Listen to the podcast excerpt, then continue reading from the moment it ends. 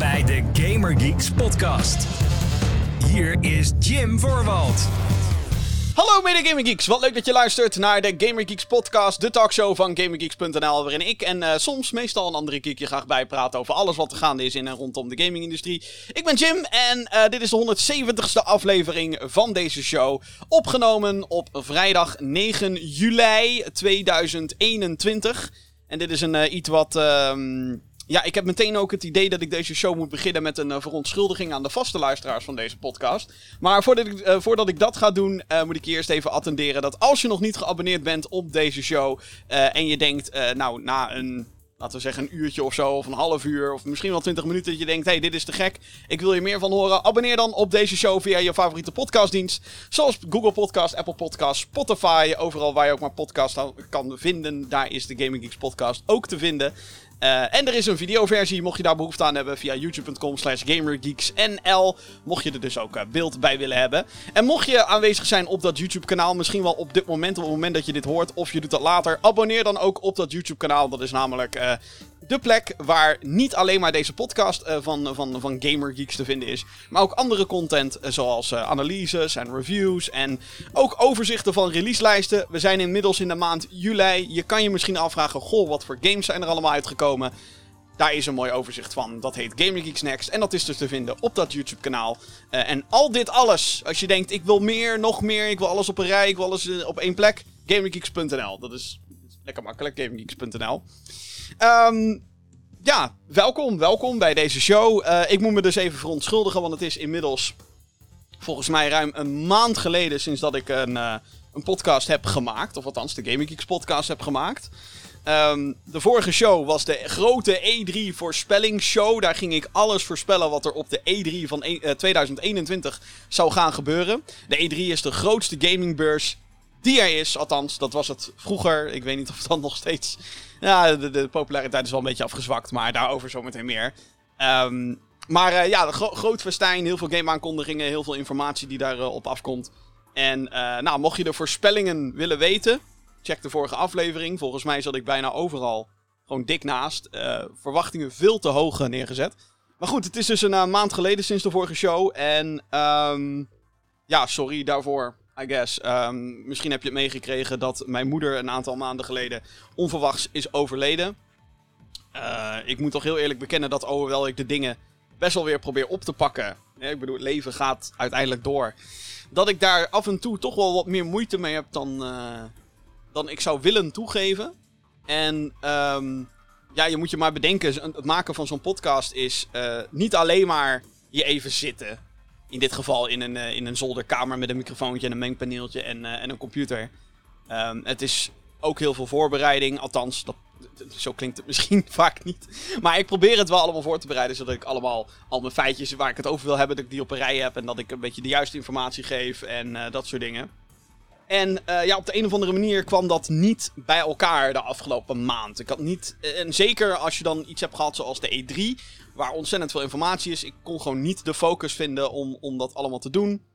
Maar nu dus wel. En uh, mocht je je afvragen waar het in deze aflevering ook over gaat. Het gaat over de E3. Ik ga het alleen maar hebben over de E3. Dan kan je misschien zeggen, Jim, what the fuck? We zijn inmiddels een maand verder. Um, er is zoveel meer gebeurd. De Nintendo Switch OLED is aangekondigd. PlayStation koopt studio's. Indies zijn boos op PlayStation. Er is van alles nog wat aan de hand. Geen nood. Ik heb alweer een opname gepland staan. Over uh, een paar dagen. Over twee dagen staat er een nieuwe opname gepland met een mede-geek.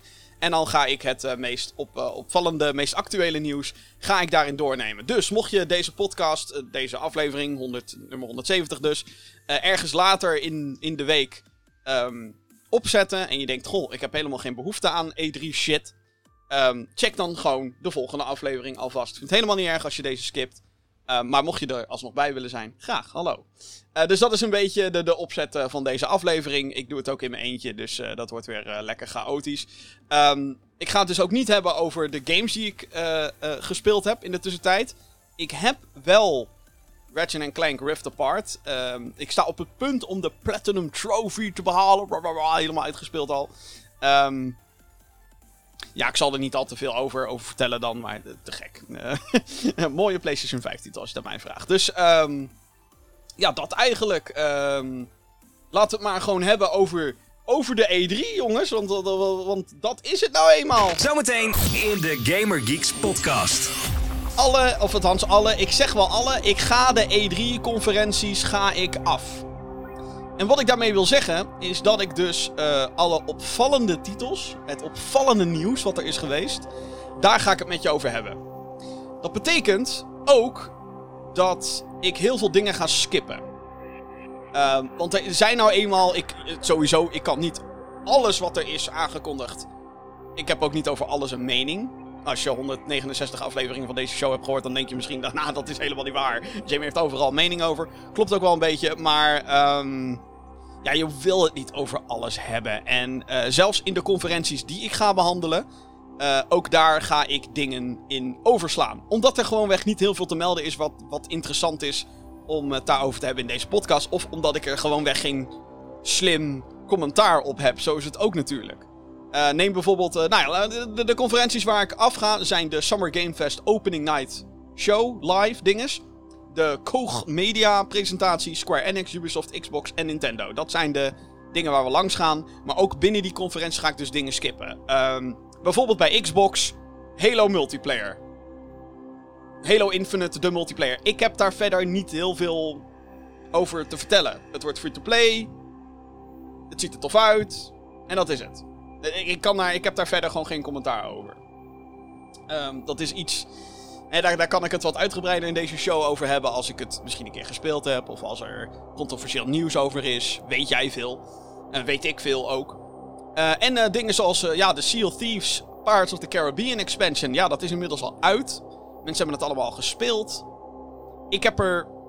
Nou, oké, ik heb er wel mening over. Ik vind het heel slim dat ze het doen. Ik bedoel, Sea of Thieves en Pirates of the Caribbean.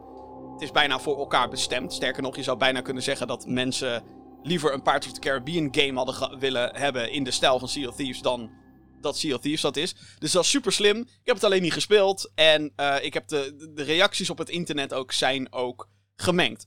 Wat overigens ook zo is over eigenlijk algemeen deze E3. Um, ik bedoel, de E3 is, is elk, jaar is het natuurlijk een beetje een gokje van, goh, wat gaat het worden? Um, maar ik moet wel zeggen dat dit jaar een beetje tegenviel. En met een beetje bedoel ik, oei, oei, oei, wat viel dit tegen? En um, dat heeft met meerdere dingen te maken. Ik denk dat deze E3, voor alle aankondigingen die er zijn geweest, het was gewoon niet heel erg verrassend allemaal. Ik denk degene die het meest verrassend uit de hoek kwam was Nintendo, in de positieve zin van het woord. Zelfs Xbox had niet heel veel. Ik bedoel, ze hadden toffe dingen, zeker weten. Ga ik het zo met je over hebben natuurlijk. Maar het was niet. Er waren geen grote. Wow, what the fuck. Weet je, echt, echt, echt dat, dat je denkt. Hype! Gewoon, gewoon, dat was er totaal niet. En dat heeft natuurlijk te maken met het feit dat alles digitaal is als je een publiek in de zaal hebt, dat merk ik nu wel. Nu iedereen een digitale uh, uh, presentatie heeft gehouden zonder publiek erbij, merk je toch wel dat dat echt iets toevoegt altijd. Ook al zijn het vaak van die annoying motherfuckers die bij alles juichen. Maar whatever. Het, het, het, het heeft iets of zo. Dat, dat traditionele persconferentie. Of wat ik zeg traditioneel, maar zoals we het de afgelopen jaren hebben gekend. Uh, hè, een podium, groot theater en dan mensen die aan het juichen zijn. En gewoon dat, die vibe mis ik heel erg. En um, de aankondigingen sluiten daarbij een beetje aan. Dat de vibe van deze E3 was niet heel erg. Ja, het was, het was gewoon niet zo spannend als, als voorgaande jaren. En um, ik denk ook zeker dat dat te maken heeft met de corona's. Uh, de pandemie die um, nou, op het moment van opnemen weer in Nederland in ieder geval weer een soort piek beleeft. Omdat uh, allerlei jongeren zijn gaan feesten en nou ja, besmettingen all over the place. Um, de, de gaming-industrie heeft natuurlijk ook gewoon last van die pandemie. En uh, ik denk dat er ontzettend veel games zijn die vorig jaar hadden moeten verschijnen. Dit jaar hadden moeten verschijnen. En dat dat allemaal wordt. gewoon gepusht wordt naar 2022 of beyond 2022. Um, en dat is heel kut. Maar het is natuurlijk helemaal niet anders. Um, ik, ik heb daar wel begrip voor. Uh, dat dingen worden uitgesteld. Alhoewel ik wel vind dat als je nu een datum ergens op prikt of een jaar, dat je wel je gewoon daaraan moet houden. En, want ik bedoel, inmiddels duurt de pandemie anderhalf jaar. Ik denk dat producers binnen een, een, een, een ontwikkelteam nu wel de ervaring moeten hebben met hoe processen moeten gaan. En dat je nu niet meer een datum ergens op kan prikken. En dat je dan nu gaat zeggen: Ja, maar corona, kom op. Dat, dat kan niet meer. Ik begrijp wel dat bijna alles daardoor is uitgesteld. Dat begrijp ik dan wel. En dat merk je gewoon heel erg. Je merkt gewoon dat dat projecten achterlopen. Dat ze niet zoveel kunnen laten zien als dat ze zouden willen laten zien. En dat maakt deze E3 helaas een stuk minder spannend. Uh, desalniettemin hebben we dus wel heel wat nieuws. Dus laten we daar naartoe gaan. Nieuws. En ik begin met uh, een grote game die eigenlijk officieel gezien niet eens onderdeel was van E3 officieel. Want je had de Summer Game Fest en allerlei presentaties eromheen. En um, dan dingen die wel officieel onderdeel waren van E3. Ik weet het inmiddels zelf ook niet meer. Het zat allemaal in dezelfde anderhalve week. Dus de hype hoort er gewoon bij. Oké, de eerste aankondiging, of althans de eerste grote game waar ik het met je over wil hebben. Dat is uh, Battlefield. EA en Studio DICE hebben namelijk de nieuwe game in de Battlefield franchise aangekondigd. Het nieuwste deel in de multiplayer shooter um, gaat Battlefield 2042 heten. 2042. En speelt zich dus af in de nabije toekomst. De nieuwe gimmick is dat de levels groter zijn dan ooit, met de mogelijkheid tot 128 spelers. En, uh, en uh, natuurlijke rampen die het level kunnen transformeren, zoals uh, tornado's die aanwezig zijn. Gameplay werd voor het eerst getoond tijdens de Xbox slash Bethesda presentatie, dus wel E3. Een aantal verdere details zijn ook al bekend. Zo is de singleplayer campaign compleet geschrapt uit de titel. En nou, die is er dus niet. En er zullen zeven volledige multiplayer maps aanwezig zijn, maar wel met variaties. Want daar waar de PC, PlayStation 5 en Xbox Series S slash X versie de mogelijkheid hebben om matches tot 128 spelers te hebben, dat is niet het geval voor de PlayStation 4 en Xbox One versie. Daar kan je in potjes tot 64 spelers spelen. Wie wilt overstappen van console-generatie kan dit niet gratis doen. Moet je wat voor betalen. Battlefield 2042 zal zich uh, blijven updaten als een live service. In plaats van de bekende klassen uit de reeks zijn er nu specialists. De Gold en Ultimate Editions hebben onthuld dat er gedurende het jaar na release meerdere nieuwe characters bijkomen. Ook zullen er Battle Passes verkocht gaan worden. Uh, en als je dan de Gold of de, de, de, de Ultimate Edition koopt, krijg je er vier. Vier seizoenen, één jaar. Battlefield 2042 komt op 22 oktober uit voor alle eerder genoemde platforms. Pre-orders hebben een week eerder toegang. Dus, Battlefield 2042 in een notendop. Um, ik heb uh, uh, zelf een uh, gemengde reactie hierop. Ik vind namelijk het concept van deze Battlefield, hoe deze Battlefield eruit ziet, is geweldig. Grote, massale schalen battles. 128 spelers. We gaan weer een stapje vooruit met het aantal. Um, complete chaos gaat het worden. Het, het, het wordt waarschijnlijk heel erg tof om met een squad de Battlefield op te gaan. Let's go, weet je wel. Um, en wat ik al zei, het ziet er ontzettend goed uit. Althans, in de trailer. We moeten natuurlijk maar afwachten hoe het uh, gaat zijn als je het daadwerkelijk op je console, dan wel PC, gaat opstarten. Want Battlefield heeft wel eens problemen gehad met stabiliteit en, en servers die crashen en allemaal van dat soort shit. Dus dat moeten we allemaal maar afwachten. Um, waar mijn gemengde reactie vandaan komt, is natuurlijk. Natuurlijk, misschien had je dat wel verwacht. Maar dat is met die, dat hele fucking live service gebeuren. Um, ten eerste is het fucking gierig dat je voor een PS4 naar PS5 upgrade moet betalen. En dat is. Um, ik weet niet waarom ik dat exact zo gierig vind, wat heel raar is om te zeggen, maar ik weet niet. Ik heb zoiets van de, de PS4-versie kan minder. En als je dus de normale voltallige Battlefield-ervaring wilt, moet je daar extra voor betalen. Zo voelt het. Ik weet dat next-gen games willen richting de 70 euro gaan. Dat moet de nieuwe norm gaan worden voor nieuwe games. Als het dan PlayStation ligt, wordt dat trouwens zelfs 80 euro. What the fuck. Maar, um, hè, en dan is de PS4-versie 60 euro en de PS5-versie is, is 70. En datzelfde geldt voor Xbox One en Xbox Series X, bla bla. Ik heb dan alleen wel zoiets van, joh, als je. Hè, en, en, dan, en dan is het dus zo dat PlayStation 4 en Xbox One spelers kunnen niet de. Die hebben niet de volledige Battlefield 2042 ervaring. Want die kunnen maar op kleinere maps met minder spelers spelen. Die kunnen niet meespelen met next-gen mensen, zeg maar, als het ware. Dus het is. Ik weet niet, ik vind het een verkapte ervaring en ik vind het gewoon vreemd. Ik zou dan persoonlijk zeggen: joh, ehm, hou de prijs hetzelfde. Tussen alle versies. Of dat nou next gen is en of dat dan 70 of 60 wordt, I don't give a fuck. Maar zorg er dan voor dat die overstap gratis is. Gewoon. De ding kan je gewoon tussen alles gebruiken. Niet moeilijk doen. Ik, ik hou er gewoon niet van als, als bedrijven onnodig moeilijk gaan doen. Dan heb je natuurlijk dat hele fucking gedoe met de characters. Kijk, dat er een Battle Pass komt. De. Welke multiplayer game heeft tegenwoordig geen Battle Pass? Ik word er persoonlijk een beetje ziek van, maar. Whatever. Elke fucking multiplayer game heeft een fucking Battle Pass. Oké, kan ik mijn leven, maar dan dat gedoe rondom die characters. Ik weet niet, ik vind het on Battlefield om dat te doen. Wat dan wel weer tof is, is dat ongeacht wat character je kiest of specialist, dat je wel je hele wapenloadout kan jezelf bepalen. Maar het is natuurlijk duidelijk dat sommige. Hè, je hebt een guy die kan mensen snel healen, dat is de medic. En je hebt een gast die heeft een grappling hook en die kan er snel op hoge plekken komen. Handig als je die guy een sniper rifle geeft. Dus ik snap wel een beetje waar ze naartoe willen. En ze willen natuurlijk die, die ervaring willen ze zo vers mogelijk houden. Maar ik heb er gewoon wat op tegen dat je dan voor specialists moet gaan betalen.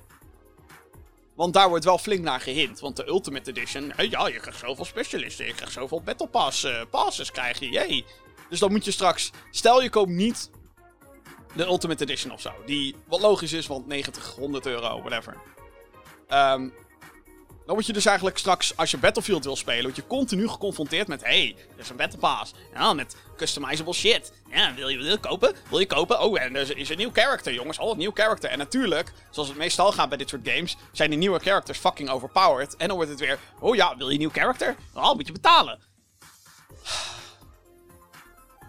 Ik weet niet, ik, het is misschien uh, heel ouderwets, maar kan een game niet gewoon een game zijn en dan gewoon hier is gewoon een game, jongens. Gewoon een game. Klaar.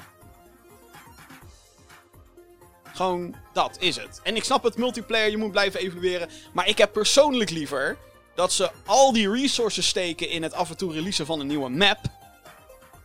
Een nieuw level. In plaats van fucking characters. Maar dat, dat ben ik dan persoonlijk. Misschien draai ik mezelf compleet terug op het moment dat ik Battlefield ga spelen. Want ik heb er nog wel zin in, helaas. Uh, maar alsnog, ik, ik hou er gewoon helemaal niet. Dat dat live service gebeuren heeft bij mij echt. Uh, ik weet niet. Ik, ik, ik kan er niet meer enthousiast over zijn. Ik word er een beetje gek van, van al die fucking uh, shit. Dus ja. Battlefield 2042 dus. Komt in oktober. oh ja, en dat ook trouwens. Dat hele, oh, als je pre-ordert, krijg je een week eerder toegang. Guys. Hou even op, wil je. Anyway, dan gaan wij door naar de, de Summer Game Fest opening. Uh, dat was een presentatie gepresenteerd door uh, Jeff Keighley. En um, ja, daar, daar, was niet heel veel. Maar ik ga het over twee games ga ik het uh, met je hebben. Want tijdens de, de, de, de, de Summer Game Fest opening show werd Tiny Tina's Wonderland werd aangekondigd. Hype. een spin-off van de Borderlands franchise waar het personage Tiny Tina de hoofdrol zal gaan spelen. De game is hevig gebaseerd op een expansion van Borderlands 2. Die heet uh, Tiny Tina's Assault on Dragon's Keep. Waarbij de spelers in een Dungeons Dragons-achtige setting werd geplaatst. Gameplaybeelden zijn nog niet onthuld. Dan trailer natuurlijk. Uh, en het is duidelijk dat je na schieten en looten ook spreuken kan gaan casten voor de variatie. Tiny Tina's Wonderlands komt in 2022 uit voor PC, PlayStation 4, PlayStation 5, Xbox One en Xbox Series S/X. Gewoon de Xbox. Yeah. Ik vind het leuk. Um, Borderlands uh, uh, spin-offs of, of tussendelen um, ben ik hartstikke voor. En ik vind het gewoon tof dat ze Tiny Tina in dit geval dan een, ja, een hoofdrol, in ieder geval een grotere rol gaan geven. Ik vond haar, ik vind dat personage echt te gek. En ze werd in Borderlands 3 werd ze een beetje gewoon naar de zijlijn getrapt. En dat um, vond ik niet cool. Dus ik ben blij dat ze haar een grotere rol gaan geven. In ieder geval een game naar haar vernoemen. Dat is al heel wat. En die DLC waar ik het net over had, die Borderlands expansion um, van Borderlands 2, was te gek. Dat was echt gruwelijk gewoon. Dus um, ja, als het die kant op gaat, ik ben helemaal in. Ik ben helemaal voor Let's go. We moeten natuurlijk nog even wachten, 2022. Dan, uh, het, het, grootste nieuws, of althans waar het internet echt een beetje door ontplofte, uh, was de afsluiter. Als afsluiter van de Summer Game Fest Show werd Elden Ring namelijk opnieuw onthuld. De game door uh, From Software, bekend van Dark Souls, Bloodborne en Sekiro, is voor een deel geschreven door George R.R. Martin, de auteur van A Song of Ice and Fire, beter bekend als Game of Thrones. Elden Ring ziet eruit als een spiritueel vervolg van de Dark Souls trilogie, maar dit keer met de mogelijkheden om multiplayer te spelen tot vier mensen. Dat moet allemaal wat makkelijker gaan. Er zat altijd wel multiplayer in die games, maar je moest allemaal gekke items voor hebben en zo. Ook krijgt de, de speler dit keer een paard, of een mount. De titel wordt omschreven als veel meer open dan voorgaande From Software games. Dus veel meer open world-achtige structuur, waarschijnlijk. Elden Ring komt 22 januari 2022 uit voor PC, PlayStation 4, PlayStation 5, Xbox One en Xbox Series X. S en X. SX. Gewoon de Xbox Series. De nieuwe Xbox. Elden Ring. Um, ja, het ziet er tof uit. Nou ja, het ziet er tof uit. Het ziet er goed uit voor een PS4-game. laat, ik, laat ik dat zeggen. Want er waren soms wat shots in die trailer dat ik dacht...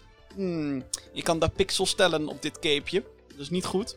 Uh, maar goed, als het allemaal soepel draait, dan hoor je mij al veel minder klagen dan, uh, dan, dan normaal. Um, ja, het ziet er echt gewoon uit. Ze hadden dit net zo goed Dark Souls 4 mogen noemen, wat mij betreft. Maar goed, ik snap ook alweer dat ze even en dat je niet continu alleen maar sequels wil maken. Um, ja, ik denk dat de fans van dit soort games echt gewoon je heel hard op gaan. En daar is helemaal niks mis mee. Het ziet er gewoon weer uit alsof dat weer een groot, grandioos avontuur wordt die fucking moeilijk wordt. Ik moet echt weer een keertje Demon's Souls opnieuw gaan opstarten en het uh, een keertje goed gaan doen. Maar veel succes. Althans, dat wens ik dan mezelf toe. Want ik ben, ik ben gewoon niet goed in dit soort games. En, mm ik moet heel eerlijk bekennen, mijn geduld is niet heel. Dus um, als je niet heel veel geduld hebt, dan, uh, dan, dan zijn dit soort games eigenlijk ook gewoon niet voor je weggelegd. Dus uh, Elden Ring, 22 januari. Uh, voor de fans, ongetwijfeld. Um, dit, dit gaat gewoon heel tof worden, by the way. Als je echt fan bent van Demon Souls en Dark Souls, dan is dit gewoon heel erg tof. Dus.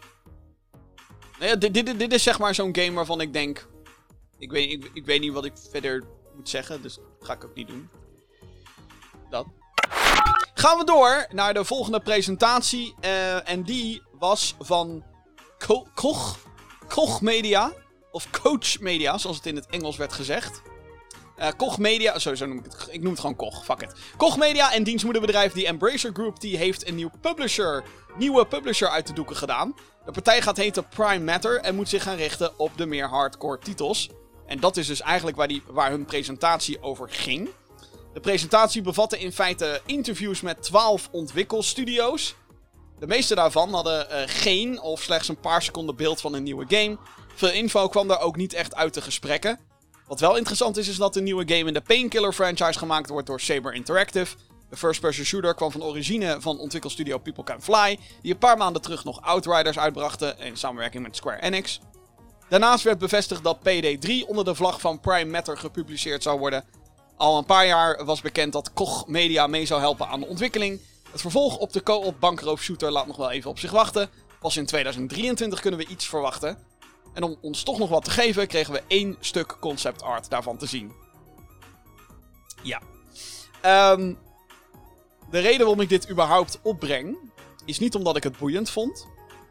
Maar juist omdat dit dat hele Prime Matter Koch Media gebeuren was een van de slechtste, aller, aller, aller eh, de, de slechtste. Het was de aller, aller, aller slechtste E3-presentatie die ik ooit gezien had. En de reden waarom is omdat het gewoon letterlijk een vrouw was die ging lullen met ontwikkelaars. En nou kan dat heel leuk zijn. Dat kan tof zijn. Kan echt wel iets, iets worden. Dat kan echt wel Waar het niet dat de vragen en de antwoorden allemaal super standaard PR geblablabla was. Het was, oh, uh, hoe moeilijk is het om uh, iets te ontwikkelen in, in, in, in tegenwoordig? Hoe eh, is het om met een nieuwe IP te beginnen? Want hé, hey, je bent een indie studio. Hoe is het om een indie te zijn? Het was letterlijk dat soort shit. En de mensen die aan het praten waren, waren ook, sorry, niet boeiend. Wederom, standaard fucking PR shit. En nou valt daar nog enigszins mee te leven. Als, als je iets hebt om te laten zien. Maar, zoals net al gezegd, er was amper wat. En laat ik even dit. En, en, en, en, dit was zo'n slechte. Het was ook echt. Het was zo fucking boring. Het was echt fucking saai, deze presentatie. Het was zo saai dat voor het eerst in de geschiedenis van Gamer Geeks. dat ik live was tijdens de presentatie. En dat ik zei: Fuck dit. Ik ga hier niet langer mijn tijd aan verdoen. Ik zet het fucking af. Toegegeven, ik had het nog best lang volgehouden, want het was al richting het einde van die presentatie. Maar het is echt, het was, what the fuck. Het was echt heel slecht. En het was zeg maar zo erg dat ik denk, yo, Koch, Koch Media, Prime Matter, whoever the fuck je jezelf wil noemen. Hebben jullie qua marketing niet nagedacht over, goh, wat voor indruk gaat dit achterlaten bij mensen? Heb je het zelf een keertje terug... Want al die shit is van tevoren opgenomen. Heb je het zelf een keertje teruggekeken? En dacht je dan niet van... Dit is een beetje saai. Als ik zeg maar niks ken van wat hier gebeurt. En dat is ook zo, want de meeste games... Hè, je zou dan misschien Painkiller, maar dat kennen de meeste mensen ook niet. Ik toevallig wel. Eh, PD, dat kennen mensen, maar je hebt niks. Je hebt letterlijk fucking niks. Je hebt één concept art dingetje. En het is van, ja, PD is in ontwikkeling, PD3. En dan denk ik, god, dat wisten we al fucking jaren. Al jaren weten we dat. Fucking kom met iets. Je al? Dat je niet als marketingafdeling denkt, goh, hè, we gaan een nieuw publishing label gaan we de wereld insturen. En dit is de beste indruk die we kunnen maken. Nee, het is de slechtste indruk die je had kunnen maken. Het was echt belachelijk slecht. En serieus, ik zeg dit niet graag, maar degene die daarvoor verantwoordelijk zijn qua marketingafdeling, schop je fucking marketingafdeling weg en huur nieuwe mensen in. Want je kan echt niet met, met, met een nieuw publishing label komen. Zeggen dat je 12 games in ontwikkeling hebt. En dat je niks, bijna niks kan laten zien van die 12 fucking games. Mensen zijn niet geïnteresseerd in gesprekken van mensen die ze niet kennen. Met games die ze niet kennen. In IP's die ze niet kennen. Van een publisher die ze niet kennen, want die is gloednieuw. Laat zien. Show, don't tell als het gaat om videogame presentaties. Podcast daarentegen is tel, tel, tel, tel. En ik vertel je bij deze, het was fucking slecht. Het was echt het slechtste stuk marketing ever. Behalve dat er ook nog zoiets was als de Take-Two presentatie. En dit is, dit is wat mensen even moeten leren. Als je een presentatie... Oké, even een stapje terug. Als je een E3-presentatie gaat doen, maakt niet uit wat voor partij je bent. Of je nou Nintendo bent, of je bent een nieuwe partij zoals Prime Matter, of je bent hè, ergens tussenin. Wat je ook gaat doen, als je gaat zeggen: yo, we hebben een E3-presentatie of persconferentie, of hoe je, hoe, wat voor naam je er ook op plakt. Als je zegt tijdens de E3 gaan wij iets vets doen. Kom dan ook met goede shit. Kom dan gewoon met, met dingen waar we hyped van raken. Goede trailers, toffe games, snappy, Hè, dat we niet in, fucking in slaap vallen voor, voor onze fucking beeldschermen. Maar gewoon, yo, dit, zijn dit is de game waar we mee uitkomen. Dit is de info die je moet weten. Dit zijn de gameplaybeelden. Bam, bam, bam, bam, bam. En dan kunnen we daarna gaan hypen in podcast over hoe vet het is. Of in video's op YouTube en, en, en op wishlist zetten en noem het allemaal maar op. Dat, dat moet je doel zijn van een E3-presentatie. En er zijn drie voorbeelden van hele slechte presentaties. Dit was er één. Dat Koch Media Prime Matter alleen maar gelul. Oh ja, nee, het is heel moeilijk om in deze tijden een game te ontwikkelen. Want ja, je gaat een creatief proces in van... Goh, wat voor game willen we eigenlijk maken? You know shit, Sherlock! Hou je bek. En laat een game zien. Oh, je hebt nog helemaal geen beelden. Fuck you dan. Fuck off. Echt slecht. Vervolgens kwam Take-Two, het moederbedrijf van 2K... en Rockstar... Met, uh, en Private Division ook, niet te vergeten kwam ook met een presentatie. Ze noemden het de Take-Two E3 presentation. Het was letterlijk een fucking Zoom-call met wat mensen van het bedrijf die, ging, die het gingen hebben over diversiteit en dat soort shit. Dat was het. nee. Niet doen. Doe dat niet onder de noemer E3. Doe dat gewoon een keertje random. Maar doe dat niet als E3. Zeker niet zeggen E3-presentatie. Mensen waren fucking pissed off. Fucking pissed off. En terecht. En dan was er ook nog Capcom. Capcom had ook een presentatie met een trailer van Monster Hunter Stories 2, die ook al bij Nintendo zat, by the way. Um, volgens mij een update voor Monster Hunter World. En, I kid you not, een zwart scherm met witte tekst waar stond... Due to popular demand, downloadable content is now in development for Resident Evil Village. En dat was het. Oh ja, en ze hadden een stukje over Street Fighter 5 tournaments. Dat was het. Geen andere gekke aankondigingen, geen nieuwe games, geen ni niks. Gewoon niks. Doe het dan ook gewoon niet. Doe het niet. Geen showcase meer houden. Hou op. Dit soort shit maakte deze E3 zo fucking pijnlijk. Omdat als je weet dat er dit soort slechte presentaties tussen zitten. Niet tussen kunnen zitten, maar er gewoon tussen zitten. Dat je denkt: oh boy. Oh man. Jesus Christ. Kijk, weet je, als je.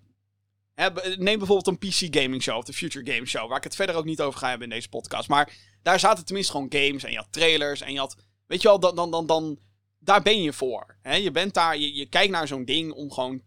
Hopelijk nieuwe toffe games te zien. En dan moet je enigszins wat meer openstaan bij de. Hè, bij bijvoorbeeld een PC Gaming Show en Future Game Show. Waar je geen Call of Duty gaat krijgen of dat soort type games. Um, maar waar je wat, wat minder bekende dingen. En zelfs dan moet je het ook gewoon goed doen. En ik denk dat bij deze E3 is het heel erg duidelijk geworden dat mensen, althans marketingafdelingen, niet echt bepaald snappen of weten hoe ze dit digitaal moeten aanpakken. En ik vind dat heel uh, zorgwekkend, want het merendeel van marketing gebeurt digitaal. Dus, tot zover mijn rant over de slechtste E3-presentaties van dit jaar en van ever. Dat, dat Koch Media Prime Matter was echt zo fucking saai. Dat was echt het slechtste ooit. Echt, eh, nooit meer doen. Ontsla je marketingafdeling. Dus, gaan we door met een presentatie die daadwerkelijk uh, wel iets had. Uitgever Ubisoft die kwam namelijk uh, ook met Ubisoft Forward. Het had niet heel veel nieuwe games, um, maar vooral de presentatie was vooral gevuld met gameplaybeelden en ook wat release data, wat natuurlijk heel erg fijn is. Althans, hè, dat is concrete informatie die je als gamer wilt weten. Uh, dit is bijvoorbeeld het geval voor Rainbow Six Extraction.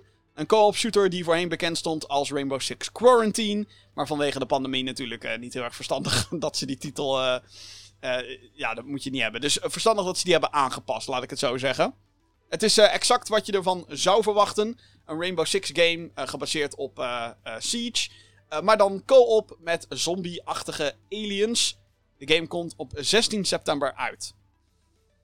Ja, het ziet er voor mij niet heel boeiend uit, als ik heel eerlijk ben. Ja, het is wat meer tactisch en het is wat meer bedoeld om een wat langzamere zombie-achtige game te hebben.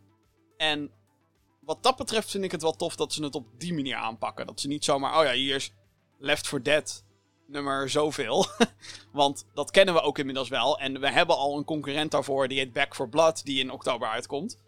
Um, dus wat dat betreft vind ik het goed dat ze daarmee iets anders proberen. Of dit een succes gaat worden, dat weet ik niet echt. Maar, whatever. Um, het is niet voor iedereen natuurlijk altijd dit soort games. En sowieso ben ik al geen Rainbow Six fan, dus...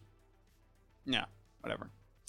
Rocksmith die keert terug. De serie werd geboren tijdens de grote Guitar Hero gekte en was bedoeld om een meer realistische game neer te zetten als het gaat om gitaarspelen. De nieuwe versie, die heet Rocksmith Plus en die gaat hier nog harder op in. Het is namelijk eerder te omschrijven als, een als tutorial software waarbij je zelf een gitaar moet inpluggen uh, dan dat je het echt een game kan noemen. Deze zomer verschijnt de dienst, zoals Ubisoft het zelf noemt, voor PC. En in het najaar komt die uh, naar consoles. Dus um, als je daarin geïnteresseerd bent, let's go. Riders Republic die kreeg een datum. Dat is een open world extreme sports game waarbij je kan BMX'en, snowboarden, skiën, vliegen in wingsuits, etcetera, etcetera. Bedenk het maar en je kan het. Um, hoge scores vangen met toffe trucs, dat uh, staat een beetje in de basis van de game. Op 2 september verschijnt de titel voor PC, PlayStation en Xbox. Verder, en dit was, was dan wel weer tof, dit was wel, het wel, was, werd wel van tevoren gelekt, dus dat was een beetje jammer voor de hype. Maar, whatever, er werd een vervolg aangekondigd van Mario plus Rabbids.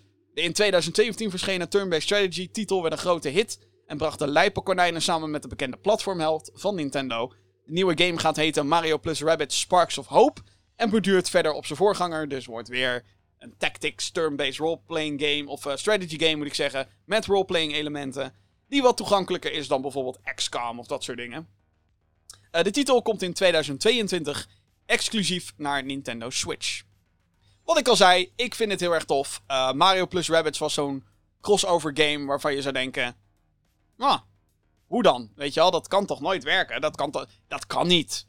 Nintendo laat dat niet toe en shit. Nou, kennelijk wel. En ik, ik, ik moet echt wel weer... Dat is ook weer zo'n game. Die wil ik weer even opnieuw spelen. En dan echt even helemaal er doorheen. Weet je wel, echt even weer opnieuw die feeling meemaken. Um, I like. I like dat er een vervolg komt. Dat, dat laat ook weer zien dat dat Ubisoft wat breder is dan dat ze soms doen uh, vermoeden. Deze week kwam er namelijk ook weer nieuws naar buiten over de Assassin's Creed franchise. Waar ik persoonlijk niet heel vrolijk van werd. Maar daar gaan we het over hebben in de volgende aflevering van de Gaming Geeks podcast. Dus dat, Mario plus Rabbids, geweldig. En als laatste, want er was nog een, uh, een soort van One More Thing. Um, niet geheel nieuw, maar wel een soort van. Uh, als laatste voor Ubisoft werd Avatar Frontiers of Pandora onthuld. Al een tijd was het bekend dat de Division Studio Massive Entertainment bezig was met een game gebaseerd op James Cameron's filmfranchise. Maar nu hebben we dus een trailer gezien. De trailer liet de wereld van Pandora zien met verschillende wezens, vermoedelijk in engine, althans dat zeiden ze. Maar het bevatte geen echte gameplay, dus niet dat je iemand zag spelen of zo. Ze, ze noemen het zelf op de website een first-person actie-avontuur en komt uit in 2022 voor PC en current-gen consoles. En daar bedoel ik mee PlayStation 5 en de Xbox Series. X, X, nee, Xbox. Gewoon Xbox. Nieuwe. Ja. Ja. Ja, voor heel veel mensen was dit een verrassing. Ze vonden, wat? Er komt een Avatar game? Wat? Ja, terwijl ik dacht, nou dat wisten we al lang. Het is, geen, was, het is nooit een geheim geweest dat Ubisoft daaraan werkt en die studio daaraan werkte. Um, maar ja, ik ben wel benieuwd eigenlijk. Ik vind wel dat de wereld van Avatar, niet de anime dus, maar de blockbuster film door James Cameron, um, heel veel potentie heeft om een toffe game omheen te maken. Het heeft een aparte, toffe wereld waar je helemaal in kan duiken. En ik denk zeker met de power van Next Gen, of Next Gen, Current Gen dus eigenlijk, um, dat daar zeker wel wat van te maken valt. En aangezien Massive hier al een aantal jaar mee bezig is, volgens mij al minstens twee tot drie jaar. game komt volgend jaar pas uit, dus dat geeft ze nog een extra jaar. Dat betekent wel dat er. Hè, dit is geen gehaaste. Oh, we moeten het we brengen een film met. Dus hier is een hele gehaaste filmgame. Dat is het niet. Althans, dat hoop ik niet, aangezien ze de tijd hebben. Verder gaat het overigens wel een apart verhaal vertellen. Dus het gaat niet het verhaal van de aankomende film. Want er komt een tweede Avatar-film en een derde en een vierde en een vijfde. Uh, dat gaat het niet volgen. Het gaat wel in dezelfde universe, maar apart verhaal, bla bla bla. Is ook alleen maar goed. Kunnen ze lekker hun eigen ding doen qua characters en zo. En misschien ook een beetje qua setting. Ja. Dat was de Ubisoft-presentatie. Niet um, het meest boeiend wat Ubisoft ooit is geweest. Um, Beyond Good and Evil 2 was afwezig. Skull and Bones was afwezig. The Prince of Persia Sense of Time remake was afwezig. En heel veel echt nieuwe games hebben we dus niet gezien. Is dat erg? Nee. Ze hadden ook nog een filmpje laten zien van Far Cry, DLC voor Far Cry en zo. Maar goed, als ik het daarover ga hebben, dan uh, duurt deze podcast ook weer uh, eh, 14 jaar. Dus laten we dat vooral even niet doen. Oh, wel, oké. Nou, oké. Oké, laat maar. Nou, oké. Ik ga het wel even hebben over de DLC van Far Cry 6. Far Cry 6 uh, krijgt een battle, of Season Pass, moet ik zeggen. Geen Battle Pass. Misschien ook wel, we weten het niet. Maar krijgt dus DLC. En in die DLC ga je als de bad guy spelen van Far Cry 3, Far Cry 4 en Far Cry 5.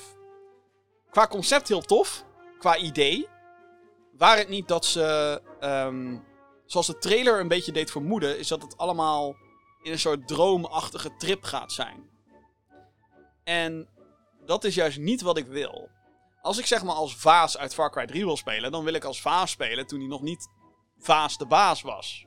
En niet in een soort halve druktrip of zo. Ik vind het veranderen van perspectief en dat je dus juist als de bad guy speelt, vind ik tof. Maar ik heb zo'n idee dat het een beetje halfbakken wordt. En dat het niet zo cool wordt als dat ik hoop dat het wordt, laat ik het zo zeggen. Ehm, ik, ik, hou, ik, ik weet dat mensen daar hyped voor zijn. Ehm, maar ik hou mijn verwachtingen wat betreft dat een beetje wat lager. En, mag ik trouwens ook zeggen, Far Cry 6 meerdere keren getoond tijdens E3. Volgens mij ehm, bij de Summer Game Fest en bij de Ubisoft-presentatie en bij Xbox ook nog eens nog een keer. Het zag er niet heel goed uit, jongens. Ze lieten dan zo'n cutscene zien van uh, um, de nieuwe bad guy die gespeeld wordt door uh, uh, Giancarlo Esposito. De guy die Gus Fring heeft gespeeld in Breaking Bad. En ook de bad guy speelt in The Mandalorian. Gewoon de ultieme bad guy acteur eigenlijk. Um, hij... Ik weet niet, het zag er gewoon niet heel goed uit. Het zag eruit alsof ze echt PS4 low settings hadden ingesteld of zo. Maar dat is het niet, want je weet dat ze in trailers en, en in, in showcases doen ze altijd de best mogelijke versie. Draait alles op PC en shit. Op de hoogste settings die ze op dat moment kunnen hebben. Het is gewoon, het, het, zag er niet zo heel goed uit. Het zag er echt gewoon uit als dat je dacht, dat, dat je, hoe moet ik dat omschrijven? Dat je echt denkt, oei, is, is dit het? Weet je, dat, gevoel was het. Is dit het qua graphics? Hmm, oké. Spannend, spannend, spannend. Ben benieuwd. Uh, Far Cry 6 komt overigens in oktober. En ik ben hyped. Ik ben, ben desondanks dat wel hyped. Want hey, Far Cry. Far, Far, Cry is leuk. Far Cry is gewoon fun, zeg maar. Oké. Gaan we door naar de volgende pre presentazione. En de volgende presentatie is een, um, een belangrijke. De. Gaat namelijk over Xbox plus Bethesda. Uh, de, ja, mocht je het gemist hebben. Xbox heeft Bethesda overgekocht. De uitgever. De, alle studio's. Alle IP's, alle series, alle games. Ze zijn nu basically van Xbox allemaal.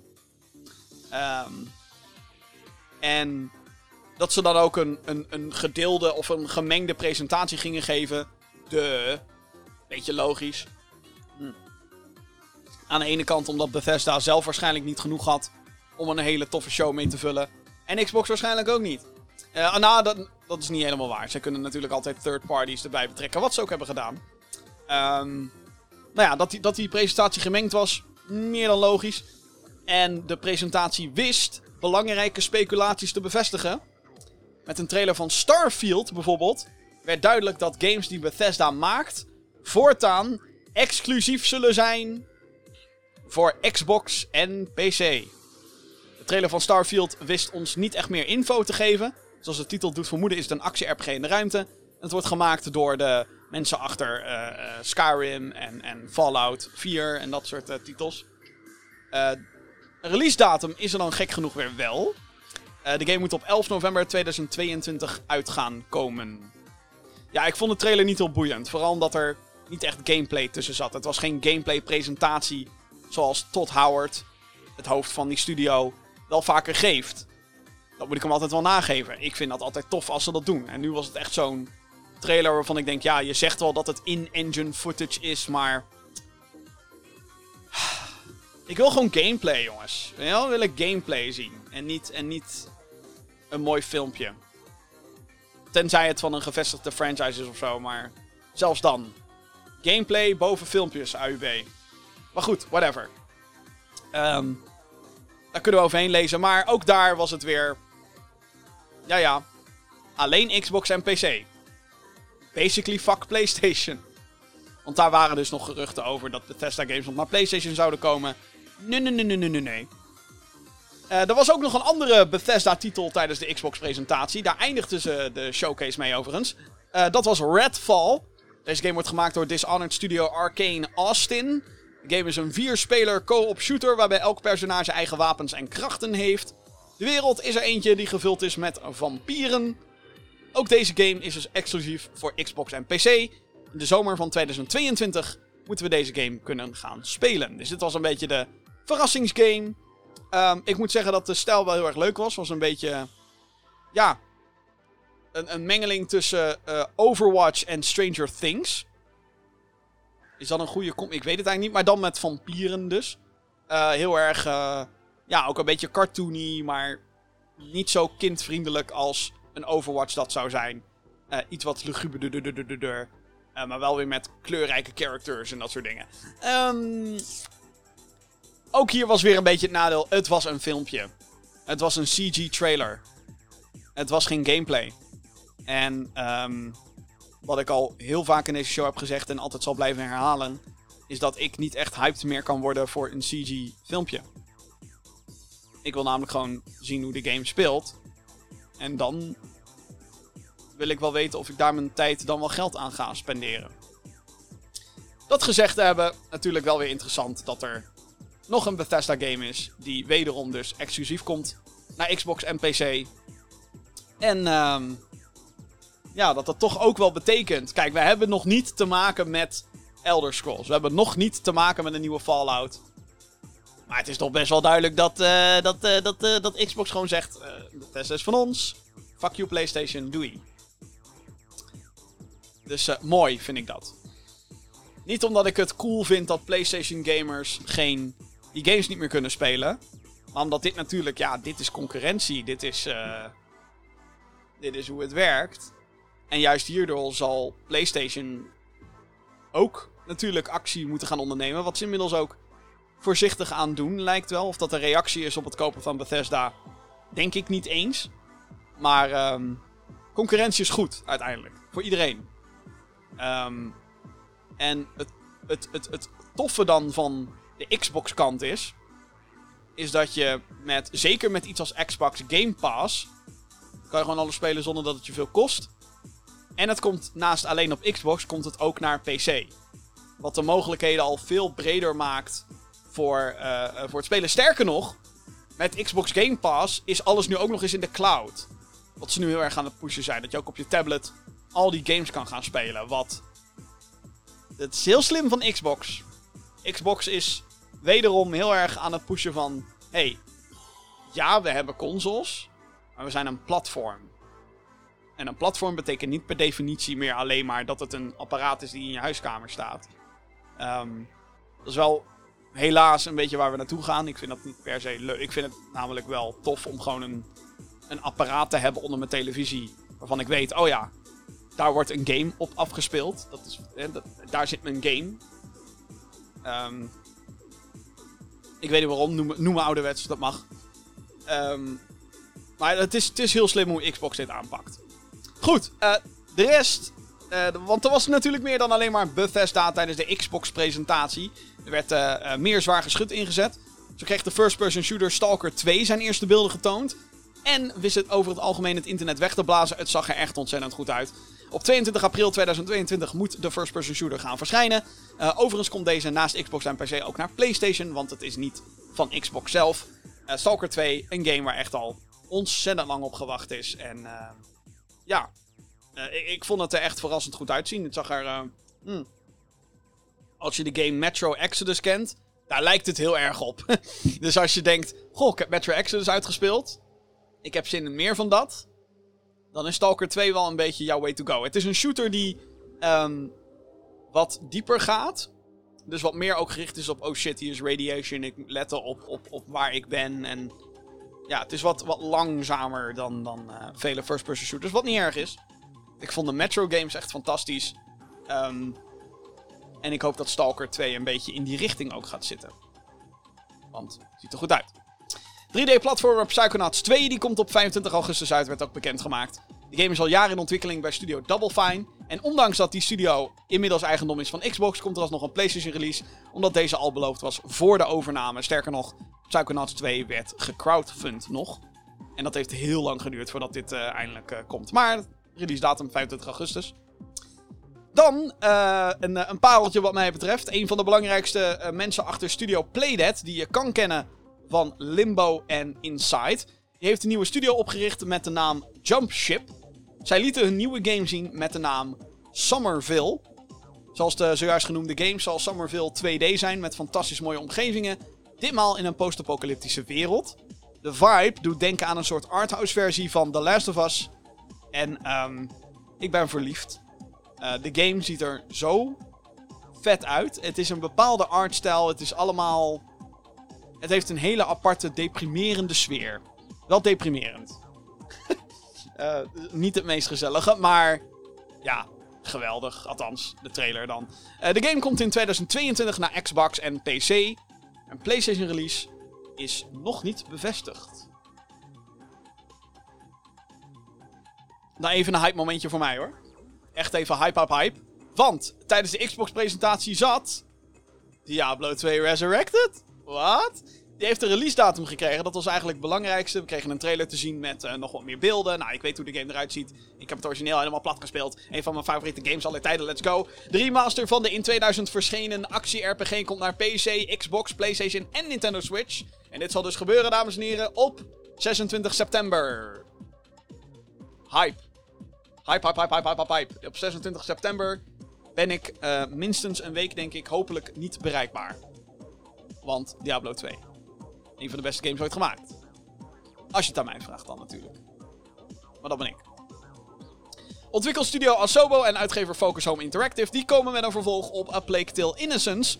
Het vervolg heet A Plague Tale Requiem en komt volgend jaar naar PlayStation 5, Xbox, Series S, X en PC. De eerste game speelt zich af tijdens de 100-jarige oorlog, waarbij een vrouw haar jongere broertje probeert te beschermen tegen ridders die hem willen executeren. Het werd een onverwacht grote hit een paar jaar terug en is nu ook overigens te downloaden op PlayStation 5 als PlayStation Plus titel. Er is een, uh, een next-gen, current-gen port is eruit en uh, die is nu als PlayStation Plus. Um, tof. Heel erg tof. Ik heb uh, A Plague Tale Innocence nog niet gespeeld. Maar nu niet dus als, um, ja, als, als, als PS5 dinges is PlayStation Plus. Is dat misschien een hele goede aanleiding om te spelen? Zeker omdat Ratchet Clank de Platinum bijna binnen is op het moment van, uh, van zeggen. Moment van de opname. Een game die de show stilde. Oh, dit was fantastisch, jongens. Dit is waarom ik E3 kijk. Onder andere. Natuurlijk voor de grote, vette titels. Maar ook. Oh. Oké, schrijf deze naam op, jongens. Replaced. Als in vervangen. Replaced. Een 2D-actieplatformer die zich afspeelt in een futuristische cyberpunk setting je speelt hierin als een AI die vastzit in een mensenlichaam. Wat opvalt, en dit was echt. Oh man, wat was dit een showstealer. De prachtige pixel art stijl. Die realistische lichteffecten combineert met 3D-lagen en vloeiende animaties. En als die omschrijving uh, niet goed genoeg is, wat natuurlijk altijd een beetje lastig blijft met een podcast. Um, zeker als je niet de videoversie bekijkt uh, hiervan. Um, maar als je dit hebt geluisterd, nogmaals, pak je telefoon of whatever. Schrijf even op replaced. En als je klaar bent met wat je dan ook aan het doen bent, het luisteren van deze podcast, whatever, zoek de trailer op. Replaced trailer. E3. Dit, deze game ziet er prachtig uit. En ik kan echt niet wachten. Het was dit. Oh man, zo tof. Ik ben sowieso wel echt fan van pixel art. Uh, ik, ik, denk dat je met mooie pixel art echt gewoon bepaalde sferen neer kan zetten die, um, die gewoonweg niet mogelijk is met, met, met, met 3D-models, zeg maar. Um, maar dit was echt, echt, echt heel tof. Ik, uh, wat ik al zei, gewoon op, echt opzoeken. Opzoeken, opzoeken, opzoeken. Ik weet het, het is een podcast. Je moet er eigenlijk geen beeld bij willen mogen hebben. Maar let's go. Zoek het op. Replace. Dit is mijn, een van mijn games to watch nu op dit moment. Het is echt... Uh, Mooi, mooi, mooi, mooi. Age of Empires 4. Uh, ja, ik ga inmiddels ook gewoon door, want uh, er zijn zoveel dingen. Age of Empires 4 die heeft een release datum gekregen. Opvallend aan deze game is, dat het de enige titel in de Xbox slash Bethesda presentatie was die niet op Xbox komt, maar enkel op de PC. Uh, het is een RTS game, zoals alle andere Age of Empires games natuurlijk. En krijgt onder andere een campaign die zich richt op Joan of Arc. Op 28 oktober komt Age of Empires 4 uit. Dat is eentje die je ook in de gaten moet houden als je fan bent van real-time strategy. Een verrassende aankondiging was die van Outer Worlds 2. De eerste game in deze serie werd gepubliceerd door Private Division en is gemaakt door Obsidian, een studio die bekend staat om veel toffe RPG's zoals Fallout New Vegas. Outer Worlds was een hit en kennelijk is er genoeg interesse dat de studio gezet is op een vervolg. Veel nieuws was er dan ook niet in de trailer. Het was eigenlijk een trailer die een beetje een parodie was op alle andere game trailers. Van, we hebben heel veel lens flare. En oh, allemaal characters die je nooit meer gaat terugzien in de game. Dus dat is een beetje de toon die de eerste Outer Worlds ook had. Ehm, maar eh, eh, ja, de bevestiging dat er dus een Outer Worlds 2 aankomt, dat zat in de trailer. De... En uh, waarschijnlijk ook niet naar PlayStation komt, omdat de studio die het maakt en kennelijk de IP dus in bezit zijn van Xbox. Outer Worlds 2. Ook dit is weer zo'n aanleiding dat ik denk, kut, ik moet echt de eerste Outer Ik heb de Outer Worlds 1 meteen weer uh, gedownload op, op, op de computer. Um, ik ga gewoon weer een keertje spelen, want ik vond het wel echt te gek. Echt weer te gek. Echt gewoon Fallout, maar dan nog sarcastischer en in de ruimte. Het is, het is, het is, het is eigenlijk in die zin ook heel grappig dat Xbox dan nu Bethesda heeft natuurlijk. En dat games waarvan mensen zeggen: Oh, dit is net als een Bethesda-game, maar dan in sommige opzichten beter. dat dat dan nu ook van Xbox is. Nou goed, denk, uh, vind ik heel leuk. De laatste grote aankondiging, uh, of althans de laatste grote aankondiging die ik voor je heb uh, wat betreft deze presentatie was Forza Horizon 5. Dat is een open world race game die zich vooral richt op casual racing fun. En um, nou, als het om specifiek deze game gaat, het produceren van mooie plaatjes. Dit deel speelt zich af in Mexico. En um, ja, ik vond de graphics dus wel echt te gek. Echt dat hele next-gen achtige feeling kreeg ik erbij. Zo van, oh, dit is echt uh, heel erg... Uh, wow, racen en cool. En, nou, wat in ieder geval ook verrassend was, is dat de game op 9 november al eraan komt. Xbox en PC natuurlijk, want dit is een Xbox soort van exclusive. Um, wat ik hier verrassend aan vond, is dat het überhaupt komt. Want er is een andere Forza game in ontwikkeling, Forza Motorsport. En Forza Motorsport is zeg maar de de serieuze variant. Want dat, dat is wat meer een simulatie.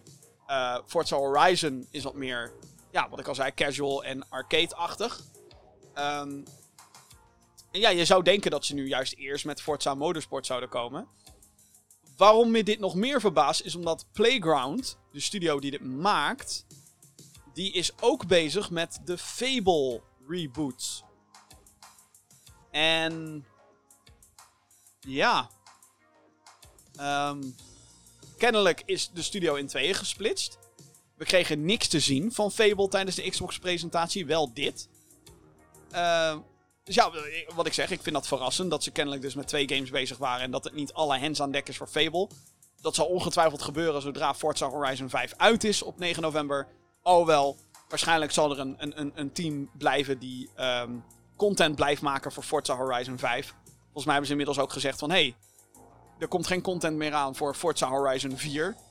Want de, we maken deel 5. Um, ehm, dus ja, ja dat, dat verbaasde me. Het is een game waar ik niet per se uh, voor sta te springen om te spelen. Zeker niet als we kijken dan naar het najaar. Hè? Altijd al druk. Zeker in in de novembermaanden. Maar um, ik, uh, wat, wat, ik, wat ik net al zei, ik vind dat het er ontzettend mooi uitziet. Dus wat dat betreft, is dit wel eentje waarbij ik, die ik misschien wel zou willen spelen om een beetje te kijken van, goh, hoe doet mijn PC het eigenlijk, mijn, mijn RTX 3090 PC? Het zou een showcase titel kunnen zijn. En hey, als je Xbox Game Pass hebt, dan is dat natuurlijk ideaal. Dus, dat was de Xbox presentatie in een notendop. Alhoewel de notendop die ik dan, is natuurlijk altijd selectief wat betreft dat. Dus, we gaan door naar een andere opvallende partij wat mij betreft. En dat was Square Enix, Japanse partij die um, heel veel westerse IP's heeft en dat soort dingen. Um, ze kwamen met een, met een wat kortere presentatie met, eerlijk is eerlijk, wat verrassende en opvallende aankondigingen. Dus dat vind ik dan wel weer heel erg leuk. Want de show opende met een gloednieuwe game gemaakt door Idols Montreal. Dat is een uh, studio die kan je kennen van Deus Ex. En die hebben ook gewerkt aan Shadow of the Tomb Raider. Uh, de show opende dus met de onthulling van Marvel's Guardians of the Galaxy.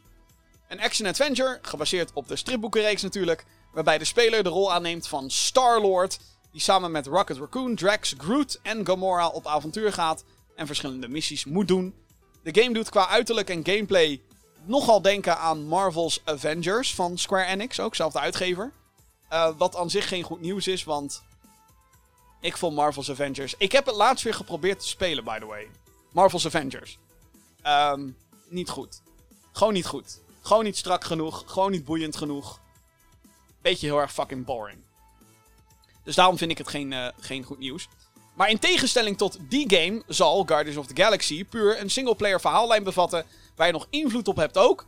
Op meerdere punten in de game kan je namelijk keuzes maken die invloed hebben op hoe je teammaten aankijken tegen Peter Quill, a.k.a. Star-Lord. Dus dat vond ik wel tof. Er kwam een soort van um, Telltale Games-achtige pop-up kwam er van... Oh hey, het feit dat je hier de kant van Groot kiest, vindt Rocket Raccoon niet leuk. Dus ik hoop dat dat ook een beetje invloed heeft op welke abilities je kan unlocken of hoe het verhaal zich dus daadwerkelijk gaat plaatsvinden. Want je speelt dus echt alleen als Star-Lord. En um, ja, tijdens de gameplay zag je zeg maar dat je soort van assist moves kon inzetten. Zo van, oh hey Drax, doe deze move op deze guy. Zeg maar, deze alien. Ja, go. Um, aan de ene kant vind ik het wel een beetje gemiste potentie hebben. En vind ik het zeg maar gek dat een game als Marvel Avengers puur, nou puur, voor een heel groot deel gefocust is op multiplayer. En dat Guardians of the Galaxy een, een ja, gewoon een, een IP die helemaal gaat om de groep. Ja, dat dat, dat, dat dan weer puur singleplayer is. Ik bedoel, ik vind het tof, want ik ben heel erg voor um, toffe singleplayer ervaringen. Vind ik heel erg leuk. Um, maar ik vind Guardians of the Galaxy dan wel een opvallende keuze, zeg maar in die zin. Uh, verder heeft het internet het ook al heel erg gehad over um, het uiterlijk van deze game. En eigenlijk een beetje als met Marvel's Avengers. Ja, je merkt dat ze een beetje richting de Marvel Cinematic Universe willen gaan. Niet exact die uiterlijken mogen gebruiken van Marvel, Disney, whatever. En dat het daardoor een beetje eruit ziet als een cosplay-versie van, van de helden. En dat is ook hier wel weer een beetje het geval. Ik kan me er aan zich wel overheen zetten. Maar ja. Het is natuurlijk ook gewoon, kijk, het grote verschil met bijvoorbeeld, uh, even het meest populaire voorbeeld, Spider-Man. Kijk, Spider-Man was al heel erg populair voor de Marvel Cinematic Universe films. En ik durf toch wel een beetje te zeggen dat dat niet echt het geval was voor Guardians of the Galaxy. Ik bedoel, tuurlijk, de stripboeken bestonden. En er zal ongetwijfeld al wat animatieshit geweest zijn daarvoor. Maar voor de, de film, met uh, Chris Pratt en, en, en Bradley Cooper en nou, noem ze allemaal maar op. Dave Bautista, noem ze allemaal maar op. Uh, geregisseerd door James Gunn. Daarvoor wisten heel veel mensen gewoon echt niet wat Guardians of the Galaxy was. Dus de hele manier hoe je die franchise interpreteert is gewoon door de lens van die film. En je merkt heel erg dat de, de game dat probeert te imiteren zonder het echt te zijn. Waardoor ik wel echt zoiets heb van waarom kunnen we niet gewoon de filmversie hebben van de characters? En ik snap het, je zit natuurlijk met verhaallijn en bla bla bla, maar het, blijft toch een soort van struggle waar ze aan de ene kant niks aan kunnen doen. En aan de andere kant is het een onvermijdelijk iets. Dus um, ja, ik heb daar ik heb, ik heb gewoon een heel gemengd gevoel over deze game. Um, ik vond het wel verrassend en tof dat ze de game lieten zien aankondigde, gameplay en dat het al meteen een release datum heeft en dat dat dit jaar dus nog is, 26 oktober. Als je overigens afvraagt, goh, hoe gaat de game op Nintendo Switch uh, spelen? Gaat dat crap worden? Het wordt een cloud versie. Dus alleen via de cloud kan je het dan spelen op uh, Switch. Dus dan weet je dat bij deze. Maar er was natuurlijk meer tijdens Square Enix. Uh, Babylon's Fall die werd opnieuw geïntroduceerd. De game wordt gemaakt door Platinum Games, die bekend staat om zijn hack en slash, zo, hack and slash actie. Uh, Nier hebben ze gemaakt, Bayonet hebben ze gemaakt, et cetera. Uh, opvallend is, is dat dit een zogeheten live service wordt. Babylon's Fall dan natuurlijk. met veel nadruk op online speelsessies. Naast die focus heeft de artstijl ook veel kritiek ge gekregen. Ontwikkelaar gaat voor een soort kleur-krijt look. Um, maar dat komt niet goed uit de verf. Het ziet er allemaal heel low-res uit, zonder dat dat de bedoeling is dat het er low-res uitziet. Ja. de game komt op een onbekende datum naar PC en PlayStation. Dus um, ja. Babylon's Fall, jongens. het zag er ook inderdaad niet goed uit. En ik, ehm, ik vind het aan de ene kant dan ook wel weer leuk dat ze proberen hack-and-slash actie met eh, multiplayer en, en online co-op en zo. Kan allemaal oprecht superleuk zijn. Maar als je een beetje het internet afleest, is het wel duidelijk dat mensen daar geen behoefte aan hebben. En zeker omdat de woorden live service achter elkaar brengt een beetje een smerige smaak in de mond. Zeker omdat Square Enix, de uitgever hiervan, ehm, het vorig jaar nog heeft geprobeerd met Marvel's Avengers. En daar keihard in faalde. Dus, jammer joh. Hm. Ja, Babylon's Fall was eerst zo'n game waarvan ik dacht, nou, lijkt me wel tof. En nu heb ik zoiets van, eh, eh, die kan op de skiplijst. Oei. Goed, ehm... Wat dan nog meer? Oh ja, Final Fantasy 1 tot en met 6 die krijgen een zogeheten Pixel Remaster. Het bevat hier de delen die van origine op de NES en Super Nintendo verschenen. Opvallend is dat deze ports enkel naar PC en mobile komen en dus niet naar andere consoles. What the fuck doe je? Square Enix, hallo? Gratis geld, basically. Gewoon porten naar PS4, Xbox en, uh, en Switch. Maar goed, whatever, hadden ze geen zin in, denk ik. Uh, de eerste drie delen die komen op 28 juli uit, op PC dus sowieso. 1 en 2 kosten 12 euro per stuk. En 3 tot en met 6 kosten 18 euro per stuk. Vind ik duur. What the fuck. Ik dacht eerst, oh, het lijkt me wel tof eigenlijk om die oude Final... Toen zag ik die prijs. Nou. Nou. How about no? Dat is heel duur, vind ik. En volgens mij zijn het gewoon letterlijk de de NES en Super Nintendo versies, maar dan zeg maar dat het normaal draait op moderne systemen. Dat is het. What the fuck. Mij niet gezien, wat dat betreft. Echt niet. Veel te duur. Square Enix had dit gewoon als een fucking pakket moeten uitbrengen. Voor, weet ik veel, 40, 40 euro of zo. 1 tot en met 6. Hier. Final Fantasy Origin shit. Alsjeblieft. 40 euro. Misschien 30. Oké, 30 is misschien te laag, maar. Ja, nee, nee. Als laatste voor Square Enix werd Stranger of Paradise Final Fantasy Origin aangekondigd. Deze game wordt gemaakt door Team Ninja, die voorheen de Souls-like Nioh ontwikkelde.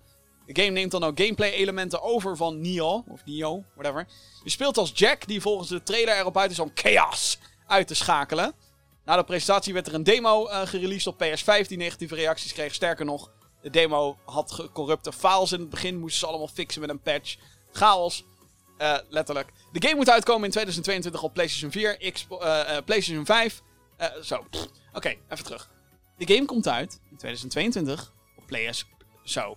PlayStation 4, PlayStation 5, Xbox One en Xbox Series S, S en X. Hè, zo, ik ben eruit. Gewoon current gen consoles. Gewoon eigenlijk, behalve Nintendo Switch.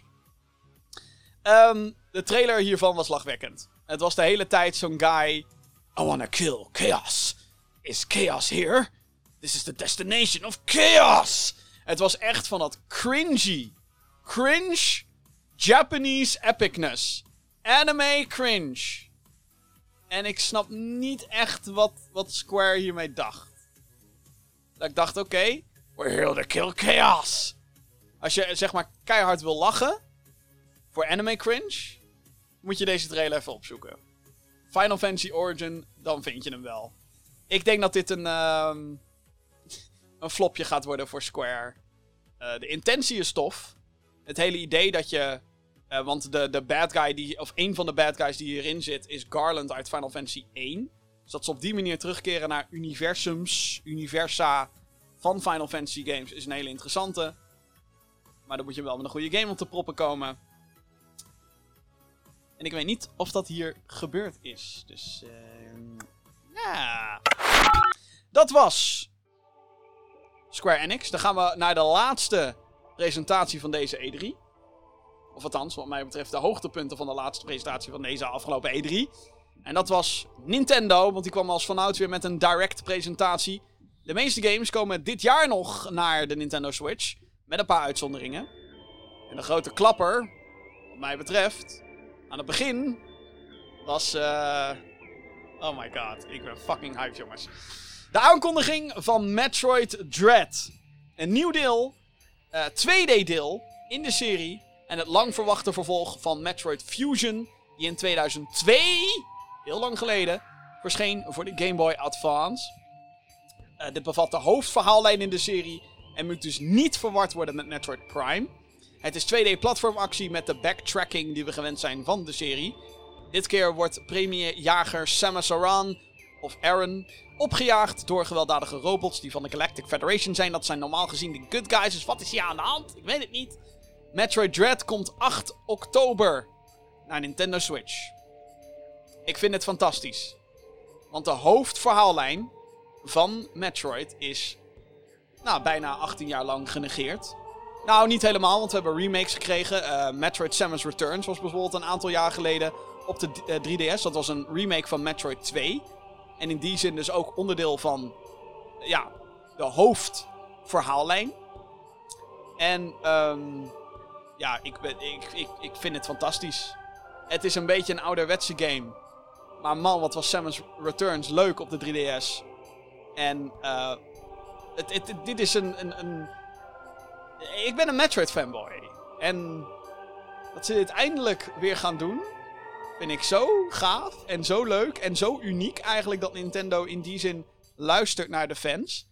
Um, ja, ik, ik, vind het, ik vind het heel tof. Ik, uh, let's go. Metroid Dread. Wat overigens ook wel leuk is, uh, leuk uh, feit, dit bitje, is dat Metroid Dread al de titel bestaat al. Althans, de game bestaat niet, maar de, de naam wel. De naam stond namelijk uh, een aantal keren op Nintendo DS releaselijsten. Dus dan hebben we het echt weer over nou, 15 jaar geleden. Had Nintendo allemaal van die release sheets van hé, Mario Kart DS komt en dit komt en dat komt. En Metroid Dread stond daar heel lang tussen.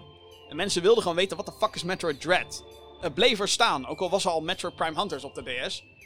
En um, daarna werd het eigenlijk een soort van stil. En op een gegeven moment zei Nintendo, nou, Metroid Dread, dat bestaat niet. Dat is gecanceld en, en was ooit een idee, maar nee. En dat ze dan nu dus met het vervolg komen, Metroid 5 eigenlijk. En dat ze die dan deze naam geven, vind ik gewoon... Dat is ook voor de fans, weet je wel. Dat is voor die mensen die, dat, die zich dat nog kunnen herinneren. En die gewoon weten, holy shit. En, en ik ben blij. Ik ben zo blij. 8 oktober zit ik aan mijn Switch gekluisterd. Als althans PostNL zijn werk doet. Dat is altijd een beetje de vraag met het pre-orderen van shit. Anyway, er was meer. Zoals je zou verwachten, er was meer tijdens uh, de Nintendo-presentatie. Uh, WarioWare die krijgt bijvoorbeeld een nieuwe game in de serie. De games staan bekend uh, um, als microgame-compilaties. Wat in feite dan minigames zijn, maar dan super kort. Vandaar dus de benoeming uh, micro, micro. Vernieuwend aan dit deel is, is dat je deze games met twee spelers kan doen. En dat, er in vele gevallen een dat je in vele gevallen een personage bestuurt. Vorige delen hadden uh, voor het merendeel te maken met motion of touch controls, besturing. Maar hier kan het dus ook gewoon met knoppen. Op 10 september verschijnt WarioWare Get It Together, zo heet hij. Er komt ook een nieuwe Mario Party game dit najaar. Alhoewel, of we het echt nieuw kunnen noemen, dat is nog maar de vraag.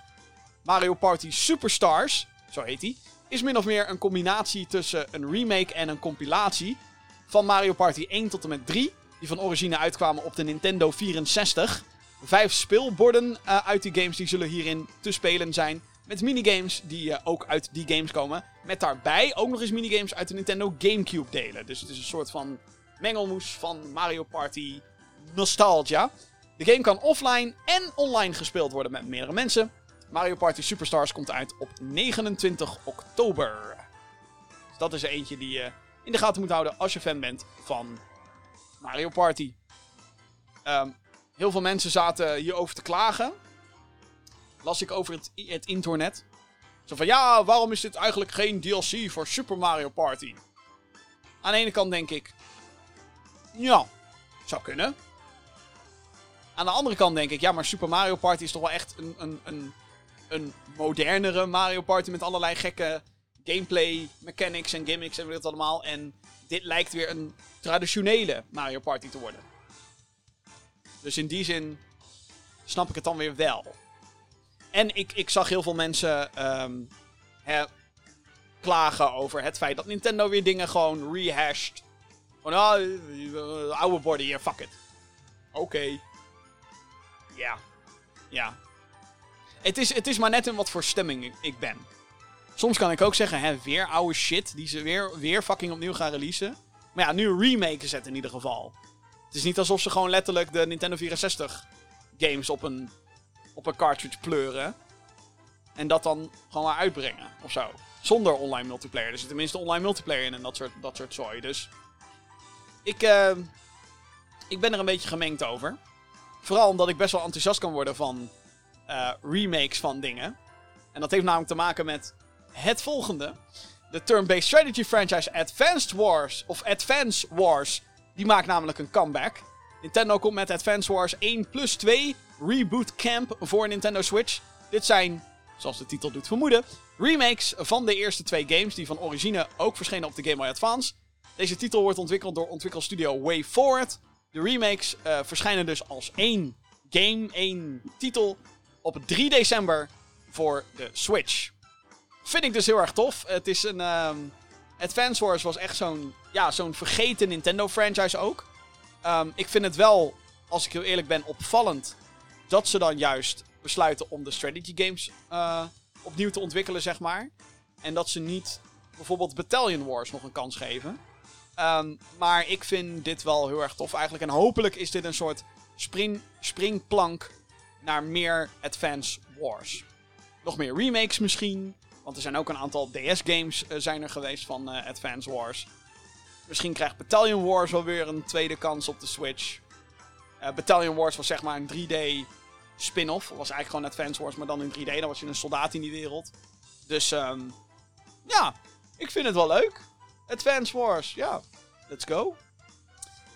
En als laatste in de Nintendo Direct werden nieuwe beelden getoond van het vervolg van The Legend of Zelda Breath of the Wild. Dit was de game waar iedereen zich op verheugde. Dit was de game waarbij mensen dachten: oh my god, Nintendo! De trailer die uh, toont zwevende landschappen boven de bekende Hyrule uit Breath of the Wild. En hint naar een item die de tijd kan terugdraaien. Dus um, dat was ook weer een, uh, een dingetje. Um, een titel is er nog steeds niet voor de game. We weten nog steeds niet hoe dit ding heet. Maar Nintendo zegt wel dat de, uh, het vervolg op Breath of the Wild dus in 2022 moet gaan verschijnen. Ik vond het een zeer teleurstellende showcase, dames en heren. Het was een trailer van anderhalf minuut. Met toegegeven gameplay. Maar goed, het merendeel is gewoon, ja. Het is een nieuwe game in de wereld. Voor het merendeel de wereld van Breath of the Wild er en der waarschijnlijk wat omver geschopt om natuurlijk toch wel hè, iets nieuws te brengen. Um, maar ik heb op dit moment gewoon zoiets van, guys, als je deze game weer laat zien, um, kom dan gewoon met een volle fucking showcase. Kom dan gewoon met, yo, dit is er aan de hand. Dit zijn de echte nieuwe gameplay, of althans, de paar nieuwe gameplay dingen die we je willen laten zien. Dit is de titel. En dit is een fucking release datum. Het feit dat we dat allemaal nog steeds. dat we niet eens weten hoe die game heet. Kom op. Jullie weten intern al lang hoe deze fucking game gaat heten. Geef het beestje een naam. Gewoon. Waarom geen naam? En dit is wat, wat, wat heel veel mensen ook dachten van. Oh, is dat het? Oh. Hmm. En terecht. Want dit was heel erg teleurstellend. Het was ook dat ik dacht, oh, dit is hoe E3 eindigt dit jaar.